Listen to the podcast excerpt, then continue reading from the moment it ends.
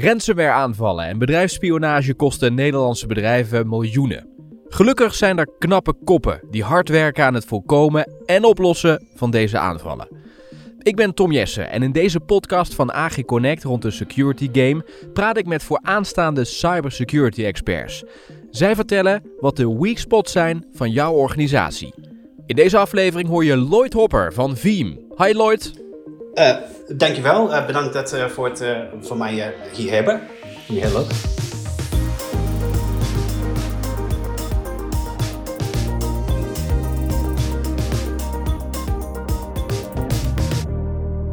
Lloyd, um, laten we eens eventjes kijken naar ransomware. Daar gaan we het in deze podcast onder andere over hebben. Dat is op dit moment in Nederland, ook op andere plekken, maar we focussen ons nu even op de Nederlandse markt, een hot topic. Hoe komt dat? Nou, het is inderdaad een hot topic. En uh, er zijn meerdere gevallen ook uh, op het nieuws geweest en in de kranten, nu maar op. Uh, ik denk hoe het komt door de beweging naar digitaal überhaupt. Maar natuurlijk door de huidige pandemie gaat iedereen thuiswerken. Moet eigenlijk nog meer digitaal. Dus zien die mensen ook meer kansen. Het is, je zou kunnen zeggen, denk ik, vraag en aanbod bijna. Exact. En uh, als we het hebben over uh, de verschillende uh, gevallen van ransomware, wat valt daar dan op? Nou, je zou kunnen denken aan phishing e-mails of iemand die met kwade bedoelingen inbreekt in, in, het bedrijfssysteem. Of zelfs een medewerker die ontevreden is en op die manier zijn ongenoegen gaat uiten. Dat is ook iets dat helaas gebeurt. Okay. Oké, dus dat laatste dat is wel interessant, want uh, uh, we je hoort vaak dat het natuurlijk een, een anoniem persoon is, zo'n hacker, maar het kan dus ook een, medewerker zijn, een oud-medewerker die uit uh, rancune dat soort dingen doet. dat klopt. sterker nog, een, enkele jaren geleden weet ik nog een cijfer van toen. of dat nu nog steeds relevant is, moet ik even nakijken. Maar toen was het al iets van 60, 70 procent van de gevallen waren juist ehm, gevallen van binnen het bedrijf uit dat plaatsvonden. Mm, exact. Um, uh, als je nou kijkt naar uh, de risico's hè, die er op dit moment zijn, uh, wat valt dan op? Nou, de risico's op dit moment zijn natuurlijk, wordt steeds meer online geregeld. van bankeren tot boodschappen, tot eten, tot winkelen. en hoe meer online gebeurt, hoe meer data wordt gegenereerd, hoe meer inloggegevens, gaat zomaar door. En we hebben allemaal nu in plaats van één of twee uh, accounts die we online gebruiken, tientallen accounts. Uh, nu maar op voor streaming, bij webwinkels. Die zijn allemaal gevoelig om, om gekraakt te worden, of in ieder geval door phishing of social engineering. Dat mensen de gegevens achterhalen en voor kwade bedoelingen kunnen gebruiken. En helaas is het zo dat heel veel mensen, waaronder ik ook af en toe, wij kiezen weg van de minst weerstand en een, eenzelfde wachtwoord gebruiken op meerdere sites. Nou, eigenlijk moet dat niet, want dat is, uh, als dan eenmaal uh, één wachtwoord is, uh, is gegokt, nou, dan, dan heb je kans dat er meerdere sites met jouw gebruikersgegevens uh, gehackt kunnen worden. Exact. Hey, en dat, nu heb je het vooral over de gevallen die we kennen vanuit het thuisgebruik. Wat zijn de risico's op de werkvloer, dus de risico's voor bedrijven? Nou, natuurlijk tegenwoordig gaat niks meer gebeuren zonder dat het ergens in een systeem vastgelegd wordt, of bijna niks. Dus het gevaar is dat al dat data wat je, wat je opbouwt en waar je onderneming van draait, dat die in gevaar komt. We hebben echt gevallen gehad van, van uh, klanten die waren letterlijk alles kwijt. Alles. Zelfs een NDA om te ondertekenen moesten wij ze uh, uh, in helpen. Want dat, zelfs dat konden ze niet maken op dat moment door de ransomware attack. Dus het is, als het plaatsvindt, is het heel erg ingrijpend en extreem. Ja. Hebben jullie uh, gegevens van hoe vaak zoiets voorkomt, zo'n uh, ransomware attack? Uh, die heb ik helaas nu niet bij de hand. Um, maar ik kan wel zeggen, de afgelopen jaar, wij hebben alleen in de, in de Benelux-regio, hebben wij meerdere gevallen gehad. ik kan geen klantennamen noemen natuurlijk, maar buiten wat er in de pers komt, zijn er nog meer gevallen die niet gerapporteerd, waar, waar niet over gerapporteerd wordt. Nee, precies. Hey, en vallen daar dan uh, uh, zaken op? Uh, die, die, zie je een patroon? Doen bedrijven dingen vaak op, op dezelfde manier verkeerd? Nou, het is niet zozeer verkeerd. Het is meer... Um, wij hebben allemaal versneld moeten digitaliseren. Nou, Nederland staat op zich bekend om, om voorop te lopen qua digitalisering. Maar zelfs wij als Nederland met de huidige pandemie en dat iedereen ineens thuis moest gaan werken, moesten we nog sneller digitaliseren. Van events tot meetings tot demonstraties, noem het maar op. Alles gaat tegenwoordig online. Ehm, dan zijn er ook meerdere mogelijkheden voor die mensen die kwade bedoelingen hebben. Ja, hoe meer gebeurt online, hoe meer kansen er worden gecreëerd. En daar, daar, daar genieten ze nu van, uh, bij wijze van spreken. Precies. Laten we eens eventjes kijken naar hoe zo'n attack dan precies plaatsvindt. Hè. Jullie um, uh, hebben eigenlijk een, een, onderscheid gemaakt tussen zes stappen. Uh, zo'n attack bestaat uit zes stappen. Kun je ons dus meenemen door die stappen? Wat valt ja. op? Ja, natuurlijk. Nou, de eerste fase daarvan, de eerste stap is dus observeren. Dus ze, gaan kijken, ze zoeken je op. Of uh, ze vinden jou op een uh, database uh, op het dark web met jouw gebruikersnaam of e-mail en weet ik veel wat. Um, ze gaan kijken naar social media enzovoort. En ze gaan gewoon observeren. Wat kunnen ze, wat voor mogelijkheden zien ze. Daarna gaan ze uh, uh, naar een tweede fase, dat is die sneak-in. En dat is om toegang te krijgen tot de slachtoffer. Nou, laten we zeggen dat ik dat ben.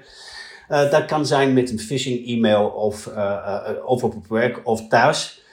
die lijkt op of een werk e-mail of van je bank of noem maar op. En dan ga je erop klikken. En dan ineens word je geleid naar een nepwebsite. Je wordt gevraagd om je gegevens in te vullen. En jij denkt goed bezig te zijn. En ze zijn heel slim in hoe ze dat tegenwoordig doen. Maar uiteindelijk alles wat je doet is of iets aan het uh, laten installeren op je computer zonder dat je dat doorhebt. Of je geeft ze rechtstreeks de gegevens door op een website in te vullen van dit is mijn gebruikersnaam, dit is mijn wachtwoord, noem het maar op. En dan kunnen zij gewoon hun gang gaan. Derde stap is dat ze, uh, uh, ze gaan beginnen met hun winkel opzetten, bij wijze van spreken. Ehm, ze gaan kijken wat ze daarmee kunnen. En dan uh, komen ze binnen en ze gaan ook weer kijken van wat kan ik hier allemaal, wat voor data heb ik tot mijn beschikking, wat zijn mijn mogelijkheden. Uh, ze gaan dan naar fase 4 en dan gaan ze nog meer verder kijken en rondnozen van uh, wat is hier allemaal zonder dat ze gedetecteerd worden. Vervolgens gaan ze over naar fase 5 en dan gaan ze, gaan ze proberen de herstelmogelijkheden van de data, dus van die onderneming in dit geval, gaan ze proberen uit te schakelen. Dit als ze dan gaan toeslaan, kan je niet meer terug zonder dat je hun, denken zij dan, uh, moet betalen. Vervolgens gaan ze over naar de laatste fase, dat is fase 6, waar jij de e-mail krijgt of een bericht op je webpagina of noem maar op van je bent geransomware, je moet ons uh, op dit e-mailadres of weet ik veel waar uh, contacteren en je moet ons betalen. Dan, dat is meer echt die ransom die ze gaan opeisen dan. En dan, dan is het gebeurd, dan is je data geëncrypteerd, geëncrypt, sorry en niet meer toegankelijk voor jou. Dus je hebt een keuze. Of je moet herstellen op een andere manier, of je moet betalen en hopen dat ze jou uh, de, de, de, de sleutel geven om het allemaal uh, weer beschikbaar te maken. Precies. Is het zo, Lloyd, dat je deze zes stappen eigenlijk altijd ziet in een attack? Op de een of de andere manier wel. Dus het is verschillende maten afhankelijk van de, van de attack en van, van de doelwit. Uh, en van de mogelijkheden natuurlijk. Maar in, fase, uh, in feite deze zes stappen, observeren, uh, binnenkomen, bevestigen, verder kijken, herstel onmogelijk maken en dan ransom declareren. Dat is, ransom zeggen, dat is die zes stappen die gewoon voorkomen. Ja exact. Nou, nou vraag ik me altijd af van, uh, ja, we weten toch allemaal dat er risico's zijn. En we weten ook vaak dat er mailtjes binnenkomen die verdacht zijn. Dan zou je zeggen van, heel veel mensen zijn al op de hoogte van die risico's. Wat zien jullie in jullie werk? Hoe zit het met de bewustwording in ons land? Ik denk dat als je mensen vraagt zijn ze inderdaad wel op de hoogte. Iedereen zou zeggen, ja, je browserwerk, ja natuurlijk. En je moet je e-mails controleren. Zeker mensen die, uh, zeker werken in Nederland moet ik zeggen. Uh, uh, misschien dat de oudere generatie iets minder daarvan um, um, bewust zijn. Omdat ze er iets minder daarmee geconfronteerd worden. Maar de meeste jongeren en werkende Nederlanders, die, die, die snappen het wel. En toch gaan we allemaal dezelfde fout in. Ook ik, nogmaals, ook, ik werk bij een data beschermingsbedrijf, onderneming. En ik heb ook af en toe dat ik toch een makkelijke weg kies. Want ik wil niet van die hele moeilijke wachtwoorden. Je, je kiest iets wat makkelijk te onthouden is. En dat is vaak niet goed. Nee, nee, precies. Maar hoe kunnen we dan toch. Um, um, nou, laat ik eerst nog even iets anders vragen. Want het is natuurlijk zo dat je ook vaak uh, in eerste instantie misschien niet in de gaten hebt dat je uh, aangevallen bent. Toch? Het kan op onopgemerkt gebeuren. Dat klopt, dat klopt. Kijk maar naar je eigen privé-e-mail en ook soms op het werk. Ik heb e-mails gezien waarvan ik echt heb gedacht: oh, die is van PayPal of van mijn bank of weet ik veel waar. En ik moest echt denken: van hè, waarom, het lijkt heel goed op wat, wat de werkelijkheid, wat een echte e-mail van, van zo'n onderneming echt werkelijk is. Wat je dan het beste kan doen is echt die afzender controleren dat het echt van uh, een betrouwbare uh, domein is. Dus bijvoorbeeld van paypal.com uh, in deze. Of je moet kijken naar waar gaat die link naartoe. Is dat ook, hoort dat ook thuis bij die onderneming waar je, waar je nu waar je voor, waarvoor je kijkt? Je moet gewoon heel erg scherp op de, de, de bronnen letten van, van waar het vandaan komt. Waar ga je naartoe? Wat vragen ze? In, in feite zijn niet veel uh, uh, ondernemingen die je wachtwoorden en dat soort dingen uh, vragen om in een website te zetten die plain text is of niet beveiligd is. Je moet kijken dat hij een HTTPS-sleutel heeft, dat hij een secure verbinding heeft, enzovoorts, enzovoorts. Er zijn een heleboel dingen, heel kleine, minuscule stapjes die je kan ondernemen. E-mailadres, domein, webpagina, is het beveiligd of niet? Is het überhaupt verdacht bij je in je gedachten? Zo ja, dan moet je het gewoon niet doen. Als je denkt van, nou, bij twijfel, eh, dit klopt niet, bij twijfel niet inhalen. Gewoon de onderneming bellen en, en vragen of ze de e-mail gestuurd hebben of niet. Exact. Dat is sowieso een goede tip. Kan het nou ook, hè? want dit is, dit is allemaal extern verkeer, extern mailverkeer. Ja. Hè? Van, van, van, eh, je noemde al PayPal, nou, noem ze allemaal maar op. Kan het ook zo zijn dat zo'n hacker probeert binnen te komen via een mailtje van iemand binnen de organisatie die je kent? Uh, ja, dat klopt. Je zou, je zou ook kunnen denken aan uh, uh, chantage. sterker nog, ik heb bijvoorbeeld van de week zelf een e-mail ontvangen. Er stond in mijn junk e-mail in een van mijn privé-accounts van... Ah, we hebben video-opnames, we hebben zus gedaan en zo gedaan. Nou, als je het niet betaalt binnen zoveel dagen, dan gaan we dit naar oude kennissen sturen. Ja, dus die, die, dat kan ook en dat gebeurt ook binnen een onderneming. Of het nou echt menselijk contact is, dat ze iemand fysiek willen chanteren of digitaal, dat kan allemaal. En dan denken ze dat uh, mensen uit schaamte of uh, weet ik veel wat, die, die zullen dan gaan betalen. En daar rekenen ze ook op. Hmm, exact. Dus het is sowieso goed om dat in de gaten te houden. En dan toch kom ik weer even terug bij het punt dat ik net al aanstipte. Je zou zeggen, dit soort gevallen, externe mailtjes die je niet vertrouwt, mailtjes waar je gedwongen wordt om te betalen, dat, dat zou toch al alle alarmbellen moeten doen rinkelen als je dat hoort. Maar sterker nog, uh, jij zegt eigenlijk van uh, nog steeds trappen mensen ook op de werkvloer die professioneel hiermee bezig zijn hierin. Uh, dat klopt, omdat ze, ze, ze worden daar heel goed in om met, om het te doen alsof. Het, ik bedoel, het is, het is geen kinderwerk wat ze doorsturen en wat je ontvangt. Het is, um, het, is, het ziet er zeer professioneel uit. Dus je moet heel goed in de gaten hebben. Hoe je dit ook op kan vangen is door, uh, voor, zeker voor de professionals, uh, role-based access. Dus, dus, dat je niet meer kan doen dan wat, je, wat nodig is voor jouw functie. Dat je niet bij over, uh, overal bij alle data terecht kan. Uh, als dan jouw account gehackt wordt, dan heb je, hebben ze in ieder geval beperkte toegang. Dus daar moeten bedrijven op letten. Van, geef mensen alleen toegang tot wat ze nodig hebben. je moet een doorgaan met bewustwording en ook uh, uh, je ontevreden medewerkers ook in de gaten houden. Want helaas, ook dat uh, gebeurt, dat een ontevreden medewerker iets uithoudt omdat hij of zij gewoon boos is en kwaad en, en wraak wilt. Ja, exact. Dus dat, dat, dat, dat laatste is dus ook wel iets wat jullie vaak voorbij zien komen? Nee, ik wil niet zeggen dat dat vaak is, dat dat gebeurt, dat, dat niet bij ons, maar dat je, je leest het in een algemene pers dat dat wel eens voorkomt. Uh, wat de exacte cijfer is tegenwoordig weet ik niet meer. Maar het gebeurt wel. Uh, sterker nog, onlangs heb ik een verhaal gelezen over, niet in Nederland, maar in een ander land waar een ontevreden medewerker duizenden mailboxen gewoon verwijderd heeft. En hij gaat volgens mij nu de cel in, maar hij wordt wel betrapt. maar dat, het, het, het, gebeurt dus toch wel. het is niet te voorkomen. En dan ga je over naar de volgende fase en dat is herstel. En dat je dat ook goed kan. Dus uh, goed in de gaten houden dat het risico ook zit bij mensen die je best wel goed kent. Namelijk mensen die niet meer voor je werken, om welke reden dan ook. Uh, die hebben vaak een lange tijd toegang gehad tot gevoelige gegevens. Dus uh, wat is het beste wat je kunt doen? Sowieso natuurlijk die persoon alle toegang tot alle accounts ontzeggen. Maar je kunt natuurlijk niet voorkomen dat hij bepaalde gegevens al heeft opgeslagen. Want daar heb je geen zicht op. Nee, dat klopt. het, is niet, het, is, het is minder zeer wat ze opgeslagen hebben en het gaat meer om wat hebben ze uh, achtergelaten. Dus als iemand weggestuurd wordt, of hij weet laten we zeggen, hij nu, dat, dat, hij weggestuurd gaat worden, dan kan hij misschien een kwaad malware neerzetten. Of een virus dat op na een bepaalde tijd gaat activeren. En dan heeft hij van buitenaf de toegang of de gegevens.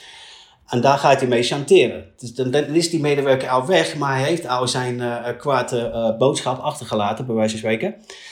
Ehm, dat kan je niet voorkomen. Ik bedoel, dat, dat kan je alleen zo goed mogelijk afdekken met die role-based access. Dat mensen alleen maar mogen doen wat, wat, wat, wat, wat nodig is voor hun functie. Daar moet je ook je herstel en je disaster recovery procedures op orde hebben voor het geval dat. Want echt 100% voorkomen is, is bijna onmogelijk. Het is, het is echt niet te doen. Precies. Hey um, Lloyd, wat, wat zou je kunnen doen als organisatie om de bewustwording, hè? want daar hebben we het toch iedere keer over. Natuurlijk speelt ook uh, beveiliging door middel van software en, en andere zaken een rol, maar mensen zijn toch vaak het grootste risico voor een organisatie. Hoe zou je de bewustwording uh, van die mensen over al die risico's waar wij over praten kunnen vergroten? je moet uh, het is gezond om een draaiboek te hebben. Want stel je voor dat het worst case scenario, of het nou ransomware is of gewoon een uitval, maar laten we zeggen uh, alleen voor ransomware in dit geval. Wat doe je? Welke stappen moet je ondernemen mocht het gebeuren? Waar is je, uh, wie moet optreden? Waar staat een veilige kopie van de data? Hoe moet je het herstellen? Welke stappen? En die draaiboek is heel belangrijk dat dat gemaakt is. Dat is onderhouden, dus up-to-date. En dat je het uh, minstens één keer per jaar gaat testen, dat het nog steeds werkt en actueel is. En wat je niet wilt, is dat je een hele mooie draaiboek hebt, die ga je nooit testen. En op het moment suprem probeer je te herstellen en dan kan het niet meer. Dan uh, zit je met lege handen. Mm. Dus die zijn de stappen die, die, die van belang zijn. Ja, nou heb ik ook wel eens uh, bij een organisatie dat gezien, hè, dat je dus verplicht cursussen moet doen, die je dus wijzen op de security um, redenen. Uh, en en, en, en uh, de risico's natuurlijk. Dus je moet allemaal opdrachten doen. En dat is vaak best een flinke kluif. Dat is niet iets wat je in een, in een half uurtje doet. Daar moet je vaak een, een uur toch voor uittrekken. Ja. Um, wat je vaak ziet is dat medewerkers dat dan niet doen. Omdat ze denken, ja, ik heb het druk genoeg. Uh, ik heb uh, um, uh, genoeg andere zaken te doen. Dus hoe krijg je nou um, ja, dit tussen de oren van de mensen? Laat je ze ook die, die cursussen doen. zodat het ook te combineren is met hun dagelijkse werk. Want dit, ja, zo'n heel belangrijk thema namelijk cybersecurity, ja. sneuvelt vaak omdat mensen te druk hebben. Ja, dat klopt. Nou, de, de, eerste stap is, is herhalen, herhalen, herhalen. Je moet gewoon blijven benadrukken van, uh, ja, niet iedere dag natuurlijk, maar regelmatig blijven benadrukken. Wees alert, let wel, uh, doe dit, uh, hou daar rekening mee, hou hier rekening mee, ga zo maar door. Dat moet je als leidinggevende aan je teams doen, maar ook als corporatie aan je hele onderneming. betreft die cursus, dat, dat ja, dat heeft Vim heel makkelijk opgevangen en ik vind dat alle bedrijven het zo moeten doen. Het is gewoon verplicht. Oké. Helder, hartstikke goed. Um, Lloyd, uh, hartstikke bedankt uh, voor deze update. Dank dat je uh, de risico's weer eventjes helder op ons netvlies hebt gezet. Dan weten we weer hoe belangrijk het is, mochten we dat vergeten zijn. Maar ik denk dat iedereen zich daar wel bewust van is. grote dank en heel graag tot de volgende keer. Mag ik nog even één ding toevoegen? Ja, zeker. Ja, sorry. Als afsluiten, wat wij zeggen als Wiem zijnde, uh, zijnde uh, aan de industrie, is dat je bepaalde hoeveelheden kopies van je data moet hebben op verschillende media en ook op verschillende locaties. Dus wat wij zeggen is, we hebben een regel die heet de 32110 regel. En die gaat drie kopieën van je data op twee verschillende media, waarvan één offsite en waarvan één airgapped is. Dat betekent niet online of immutable. We hebben tegenwoordig een virtuele airgap. Dat uh, uh, een bestand wel heel veel gelezen kan worden, maar niet, ook niet door de administrator, niet uh, veranderd kan worden. En dan als, als je dat allemaal voert, heb je dan nul errors als je met die restore, met die verificatiemethodieken. Dus die 3, 2, 1, 1, 0 regel is zeer van belang. Hou je die aan en dan kan je wel herstellen. Hartstikke goed. Goede tip uh, tot slot van deze podcast. Uh, Lloyd, hartelijk dank uh, voor jouw verhaal en graag tot de volgende keer. Graag gedaan.